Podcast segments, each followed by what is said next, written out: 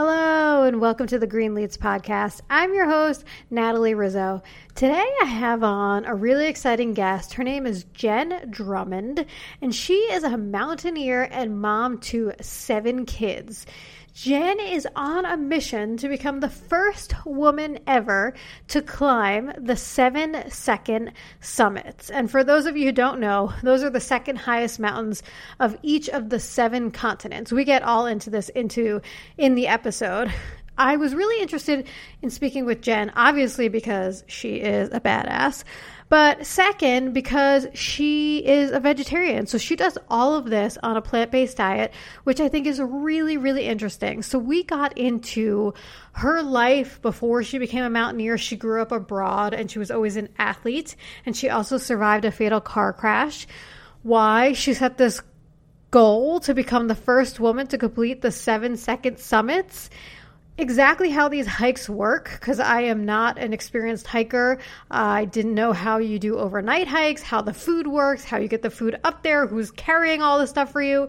I asked her all those little questions so that you get more of a sense of what it's like when she's doing this, how she factors nutrition in, and then, of course, we talked about being a vegetarian and what she eats, and then how she balances this, all of this with seven kids. So, this was a really interesting interview. I think you were going going to love Jen, and I'm going to hop into that. But first, I'm going to remind you to subscribe to this podcast and to send me any feedback you have at Greenletes on Instagram. And I'm excited for you to listen to this interview. So let's get into it now.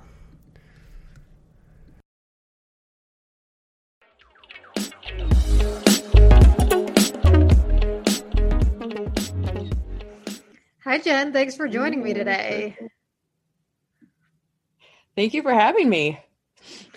I want to talk all about your amazing career and everything you've done, but I kind of want to start at the beginning. And uh, I know you grew up abroad, not in the United States. And I wanted to ask if that shaped you as an athlete and as a person. You know, I spent time abroad, and I think doing so introduces you to different ways of doing things and maybe prioritizing a little bit differently. I spent time in Sweden. So they spend a lot of time outdoors doing a whole bunch of different activities. And I am confident that has played a role into what I'm doing today. Yeah, absolutely. So do you think you've been kind of an athlete your whole life? Yeah, I, I, mean, as long as I did sports, I didn't have to do chores, right? So um, when I was younger, I picked up on that fast, and um, did gymnastics and tennis and sailing and soccer and just pretty much anything that kept me busy. I love that. You didn't have to do chores. you got to actually do things that were fun instead. yeah. So when did you start climbing? Um, I moved to Utah in 2015 and was introduced to climbing then. So I met some friends that were into it heavily, um, and they kind of pulled me along. And then I think I got addicted to it and started traveling a little bit more to climb. Um, and fast forward to where we are today, heading to Pakistan tomorrow. Do you remember your first climb and what that was like? Yeah, so my first climb was actually a pretty big one. Um, I live in Park City, so we do lots of hiking and this couple they like to go to wyoming every year and climb the grand teton. And they're like hey do you want to come with us and go do the grand? And i had really no idea how big of an adventure i was getting into but i said yeah of course i'll join. Um, so we drove uh, to jackson and climbed the grand teton in a day and it was amazing. It was an awesome experience. It took most of the day and it's a little bit of everything on that climb and it was just a fun time to be outdoors with friends and you feel so accomplished when you're done. Yeah i i have some friends from colorado who will sometimes go and do I forget what they call it. What do they call it? Like 14ers or something like Yeah, they call them 14ers. Yep. Yeah. Yeah. So I'm from New York City. So we don't have anything near like that around here. We'll go I maybe I'll go to the Hudson Valley and I'll hike something. I'll take two hours. I don't even know how many it's probably like two miles. I have no idea.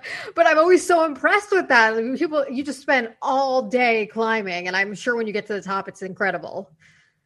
Yeah, it's incredible. And um, it's fun because you come in and you kind of go through different topography on the mountain, right? Lower mountain has more trees or it's more shaded. Then you go through a rock section and then you just get to like different most mountains are broken up into different chunks. And so you get to like the next station, you'll take a break or continue going and all of a sudden you're at the top and the views are always amazing and then when you start heading back down, you're going almost in the same path that you came up. And you're like, wow, my thoughts totally have changed. Or, oh, wow, we were here. Like, I remember feeling this was exhausting and now I'm going downhill and it's so easy. And it's just, it's that out and back journey that kind of cycles you through like a whole bunch of stuff in your brain, which is, which is fun. I'm sure. And and you talk a lot about on your website and social media about mindset and positivity. And I know you survived a fatal car crash and you you kind of credit that as igniting your passion for life. Can you talk a little bit about that? Yeah, for sure. So I was in a car accident in 2018 that should have taken my life. Um, the cops called a few weeks after the accident had taken place and they're like listen we've rebuilt this accident and can't build a scenario where you live right? Let alone walk wow. away with barely any injuries. And when one of those events happens um just per- perspective on life shifts right? Like my my brain was like i should be dead but i'm not. So what does that mean? Like who am i? And had i died what would they have said at my funeral right? And it was just a real big check in on I don't get to control when I leave this place, but I sure get to control how I show up every day.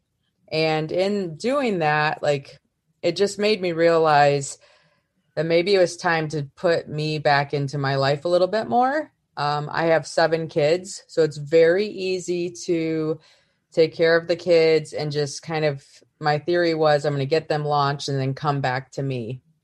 I'm going to get them launched and come back to me. And when I got in the car accident, I'm like, wow, maybe I'm teaching them that their life is more important than my life with what I'm doing on the day to day basis. And is there a better way to do this where we're all thriving instead of me, you know, supporting them and maybe not being as happy as I could be? So, in looking at that closer, um, I kind of talked to them and said, Hey, mom wants to get into this mountaineering a little bit more. And they were pretty excited about it. And it, it's been fun because now it's kind of shifted us from me being the mom and taking care of them all the time to us living our lives more in parallel. And so when they're complaining about math, I can be like, yeah, we don't always have to, we don't always get to do what we want to do, but we get where we want to be by doing that, right? And so mom doesn't feel like running today, but she has to because otherwise she can't get this goal done. And it's been nice just to have examples or kind of share in the story just at a different level with them. And I think it's benefited all of us. I love that. I love that. I, I actually don't have kids, so I don't know what it's like, but I do have a lot of friends who are moms, and I know that it's hard to take time for yourself. And I think that that's so important. You're, eh, eh, like you kind of said, it makes you a better person, really, at the end of the day. Yeah. Yeah. yeah. You, are any of your kids how what are the age ranges? Are any of them able to come out with you? Yeah, so um, my kids are age 8 to 14.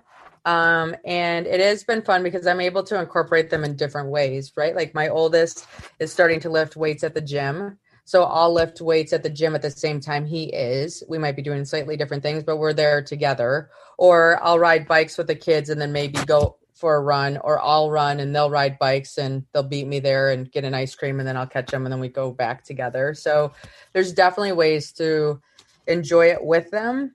And um, when they have soccer practice, sometimes I'll do laps around the field and then just wait till they're done with practice and just train that way. So you have to get a little creative, but it works.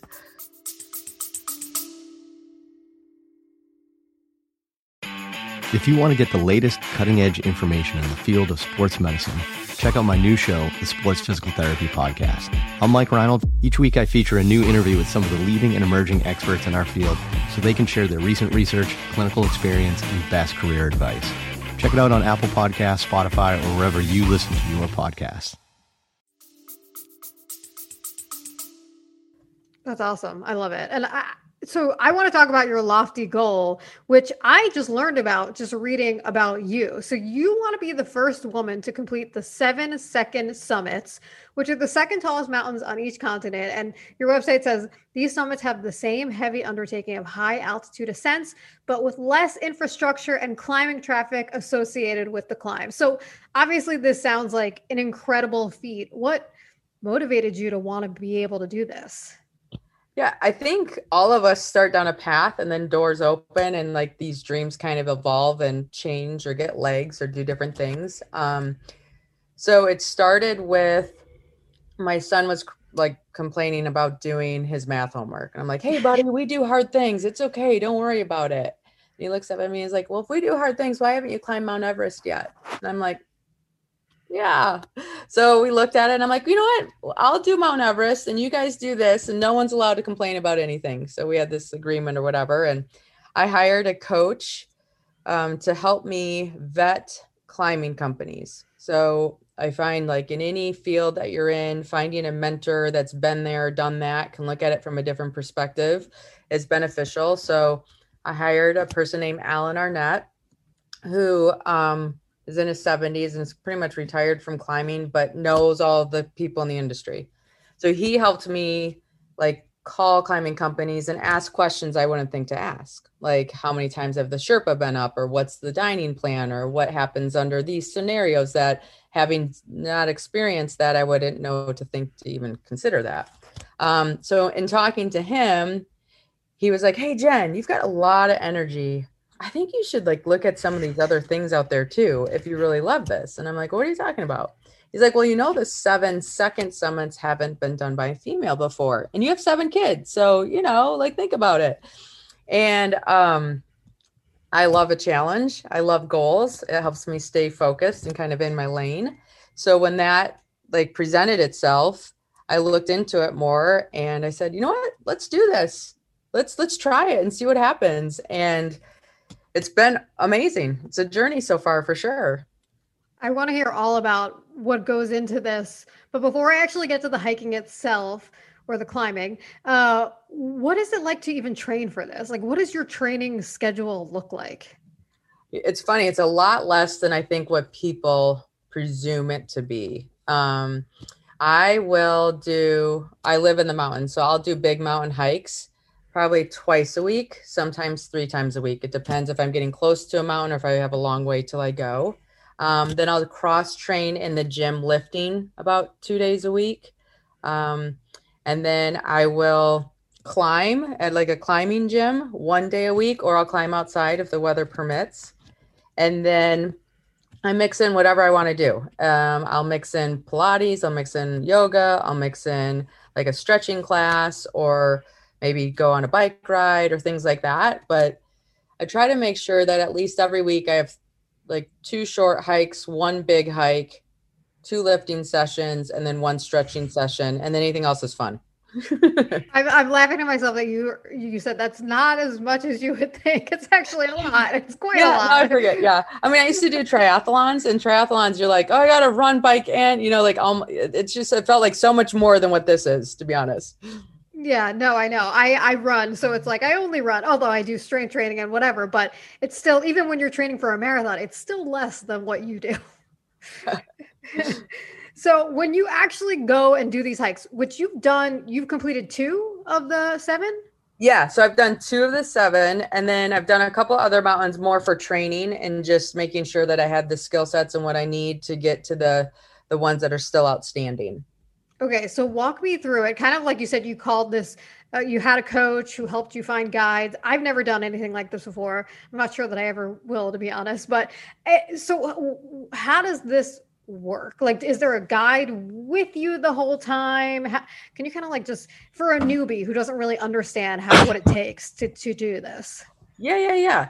So when you're new, um, it's kind of like if you h- hike in the Grand um, Tetons in Jackson Hole or whatever, you can go with a guide that knows the route, that kind of knows how to pace you, can knows the weather, can read the environment, and help make it safer.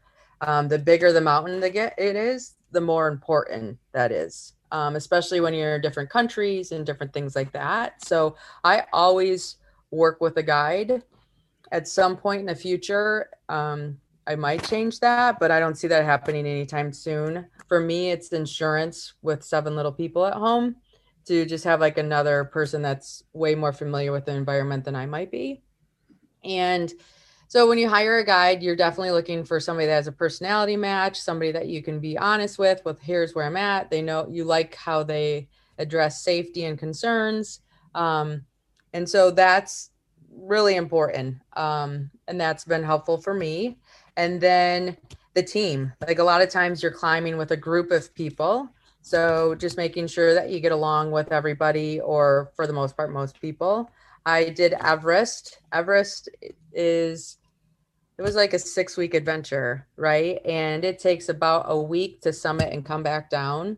And you got to plan food, you got to plan everything. And you like your group either builds you up or tears you apart, right? If one person gets negative, it's easy for that to infect everybody. So just really making sure you have a positive, upbeat group that's done their work that deserves to be there.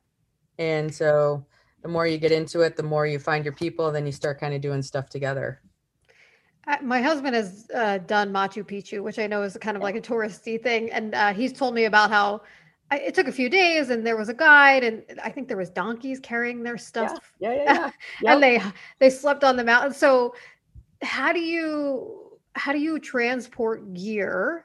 And also, I of course want to get into the food stuff, really. But yeah. how does all of that work? And you, where do you sleep, and all of that kind of stuff? So, like every mountain's got its own little way of doing it, right? So, when you do Everest, when you hike into Everest base camp, you have tea houses along the way. So, you get to stay at the tea houses. And for the most part, yaks will bring in your equipment. Um, Everest is way commercialized as well. So, a lot of times, helicopters can drop off loads um, to base camp so that you have fresh food coming in or, you know, different amenities that are not your everyday mountain experience, but definitely nice when you're there that long. Um, and then like I'm going to K2 soon because that's the second highest peak and um, next to Everest. And when I go there, they will have high altitude porters. So then you pay people to carry your stuff in and you make sure your bags are under a certain weight so that everybody's not carrying too much. And then you're a little more conscientious of what you're bringing because of how it's being carried in. Um, some of the adventures, like when I did Mount Kenya, it was six days to get to the location, but then it was a one day climb. So, um, again, you had people and animals helping bringing stuff along the journey, but the one day climb, you just carry your own stuff because you're up and down in the same day. So, it all depends. Depends on the place. I remember this is kind of a side tangent. I, I remember seeing a picture. I think it was of Everest, the top of Everest, and how it's become so popular that there was lines of people waiting to like get to the top so that they could take a picture. Is that is that what it was like when you were there? Luckily, I mean, it this year was very unique. In like normal years, you have sixty percent of the people that attempt Everest will summit. Um, this year, we were closer to maybe thirty percent of the people. Um, our group was there. We were one of the last groups to summit. So there's people that set the lines and summited May 11th and 12th. There's another couple groups that summited May 23 and 24. We summited on May 31st, and there was another group that summited on April, um, June 1st. Um, when we summited, I think there might have been 25 people on the mountain. And so we like had the mountain to ourselves. There was a couple of people up when we got up. Then you kind of go you don't stay up there for that long just because it's so cold and windy in the weather. Um, and then we started heading back down. So this year i don't feel like we saw the crowds that we've seen photos of like in 2019 and such which is a blessing for sure. Yeah i'm sure. It's been interesting this year going and doing these things. Did you do any in 2020 or has it only been 2021? And if if so, did you have to quarantine on all that stuff? Yeah, so luckily, um, every country kind of has its own protocol and things. So we've been watching what countries do, and that's been dictating what mountains I've climbed so far. Um, so in 2020, I climbed Ama Dablam, which is not one of the second summits, but just a mountain that I had always had on my list. And then my first second summit mountain was Ojos del Salado in Chile, which at that time was open. You had to take a negative COVID test to arrive and negative COVID test upon arrival. And then because we were in like the middle of nowhere, not in the city, um, we just had to check in when we had Wi-Fi to say like, hey, everybody's temperature is normal we're doing fine. And then we took a negative COVID test to exit. Um, the next mountain I did was in February of 2021, which was Mount Kenya.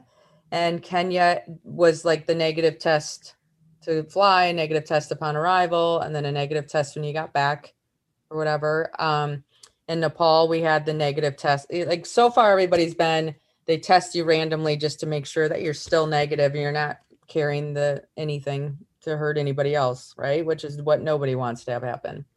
Yeah, it throws a whole nother wrench into it, I'm sure. Yes. Talk to me about nutrition. Okay, so you're you have these pe- like every mountain is different, like you said, and you have different ways of getting things up there. Do you get to plan your food ahead of time? How does that work? the food thing is probably uh, it's a struggle i mean to be honest with you um, they will have food there that you are welcome to eat and they, you tell them like before you come like hey i'm a vegan or a vegetarian or whatever your your appetite choice is um, and they try to accommodate you and then it's suggested that you bring stuff from home um, just so that you're not stuck there and have like nothing to eat, right? Um, which would never be the case. They always the nice thing is, is most of the countries you're going to, their staple items are rice and potatoes. So you know you have your carbs covered. It's just you're not going to get a fresh salad on the top of Mount Everest, right? So it's those kinds of things that you're like, bah. Yeah, no, I've been a vegetarian for more than a decade and I've been to different countries and it's a lot of rice and beans type of things in, in certain countries, uh, which is actually good for carbs, like you said. But do you do you have certain foods that you always bring from home that you need to have with you? Yeah, I mean, food's a comfort at some level, right? So I will always bring. I dehydrate nuts um, so I'll soak them and dehydrate them. So I'll always bring those. I'll always bring dehydrated fruits um, just because of the calories or whatever. There's a company called Athletic Greens um, that I'll bring just because I can mix those with water and at least feel like I'm getting some kind of nutrients that are about impossible to re- replicate up there.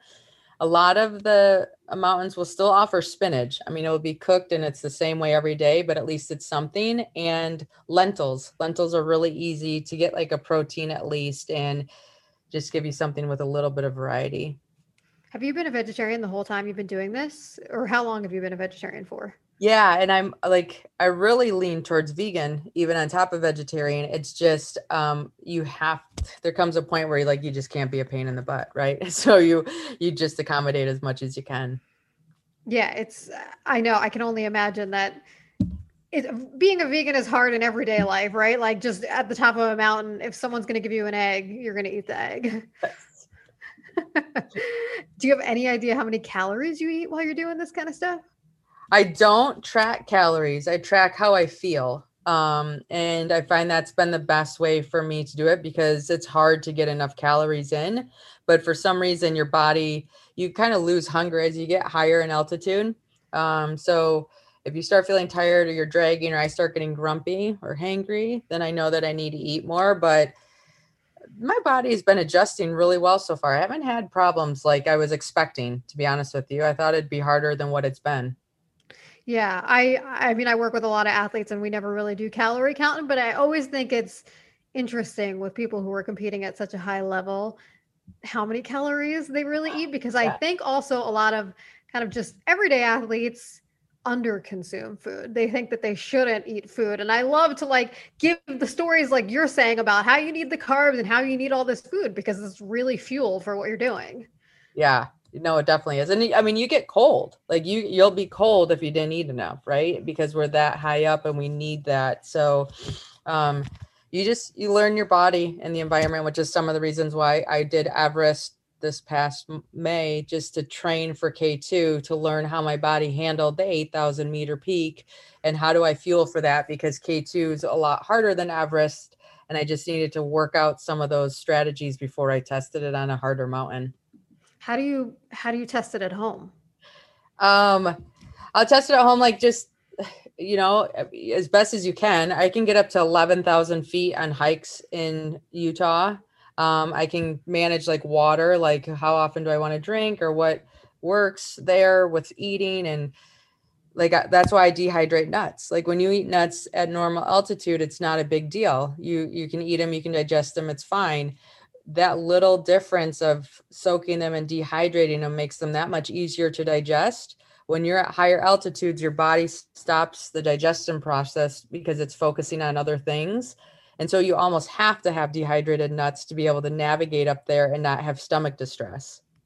Oh, that's really interesting. I never even would have thought of that. And I'm a dietitian, but yeah, I mean, anything that has a lot of fat takes longer to digest, and nuts too. So that's that's really interesting. And yeah, I, I did think about that when you said lentils. Some people can't tolerate lentils because they really are full of fiber and they can make you gassy and yeah. stomach issues. But uh, so obviously, it seems like you found what works for you.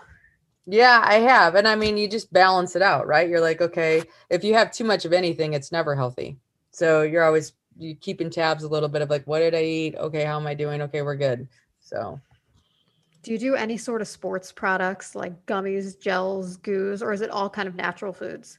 Um, I have not had luck when I do those sports products so far. Um, just because that's what gives me stomach distress. So what I'll take up the mountain, believe it or not, is we'll they'll have aluminum foil and I'll wrap potatoes. So they'll have potatoes that are cooked, and then I'll just unwrap a potato and it'll be cold and not my favorite thing, but it's safe.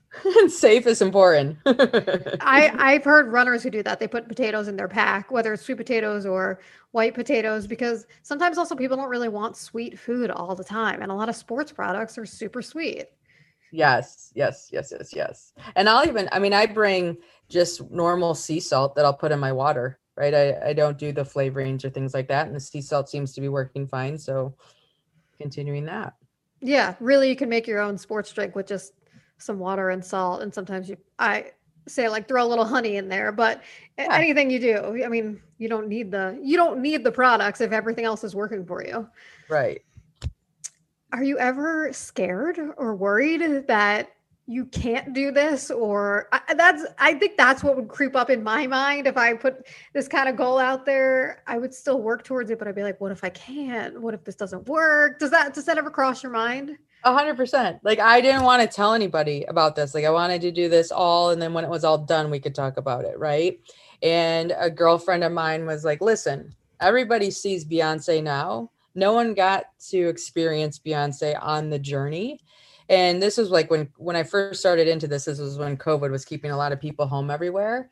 And she's like, the closest I get to do anything exciting is watching you and hearing your story or following you with what you're doing.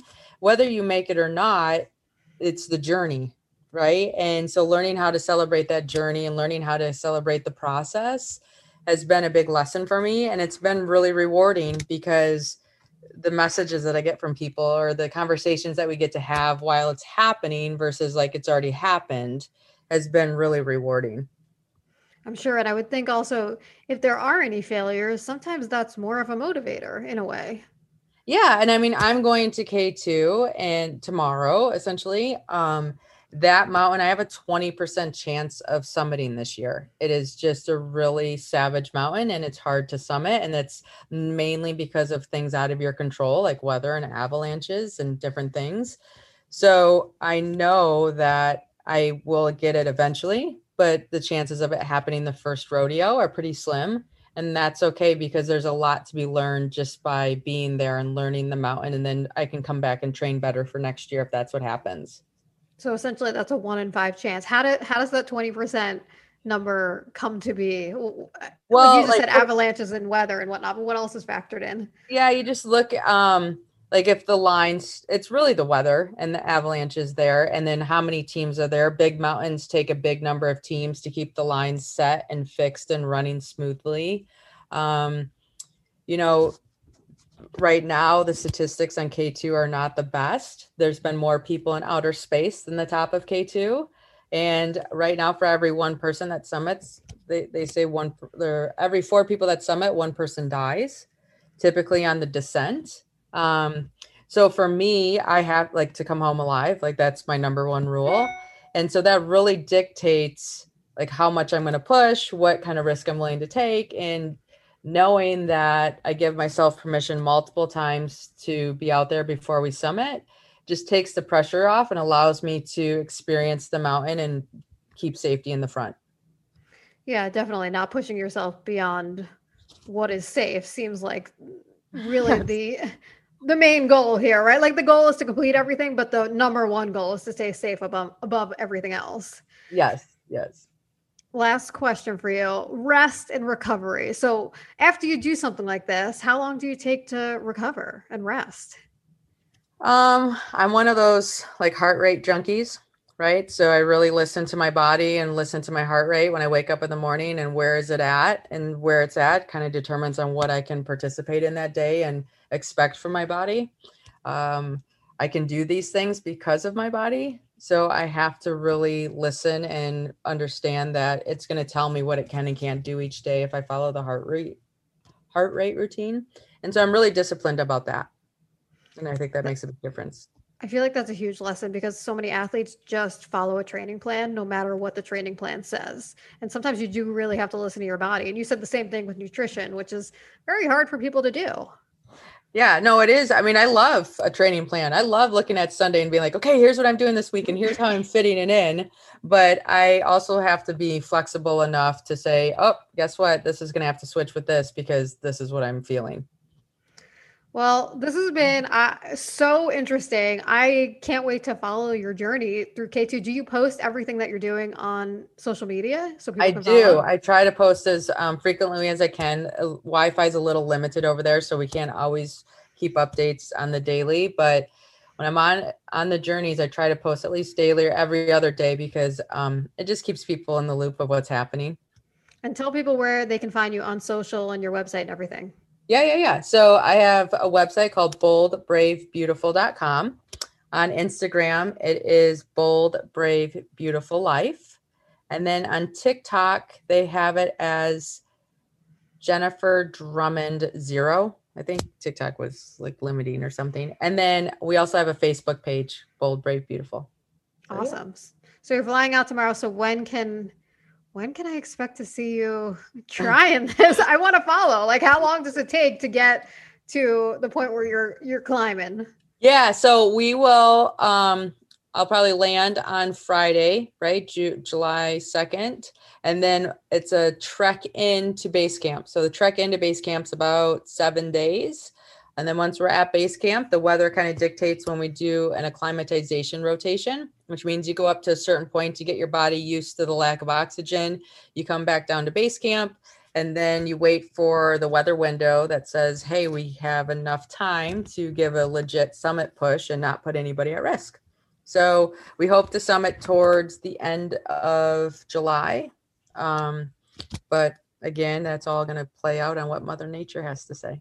Oh my gosh. All right. Well, for the next month, I'm going to be stalking your social media. I like it. Thanks again for doing this. It's been really great. Yeah. Thank you. Have a great day. You too. Bye. Bye.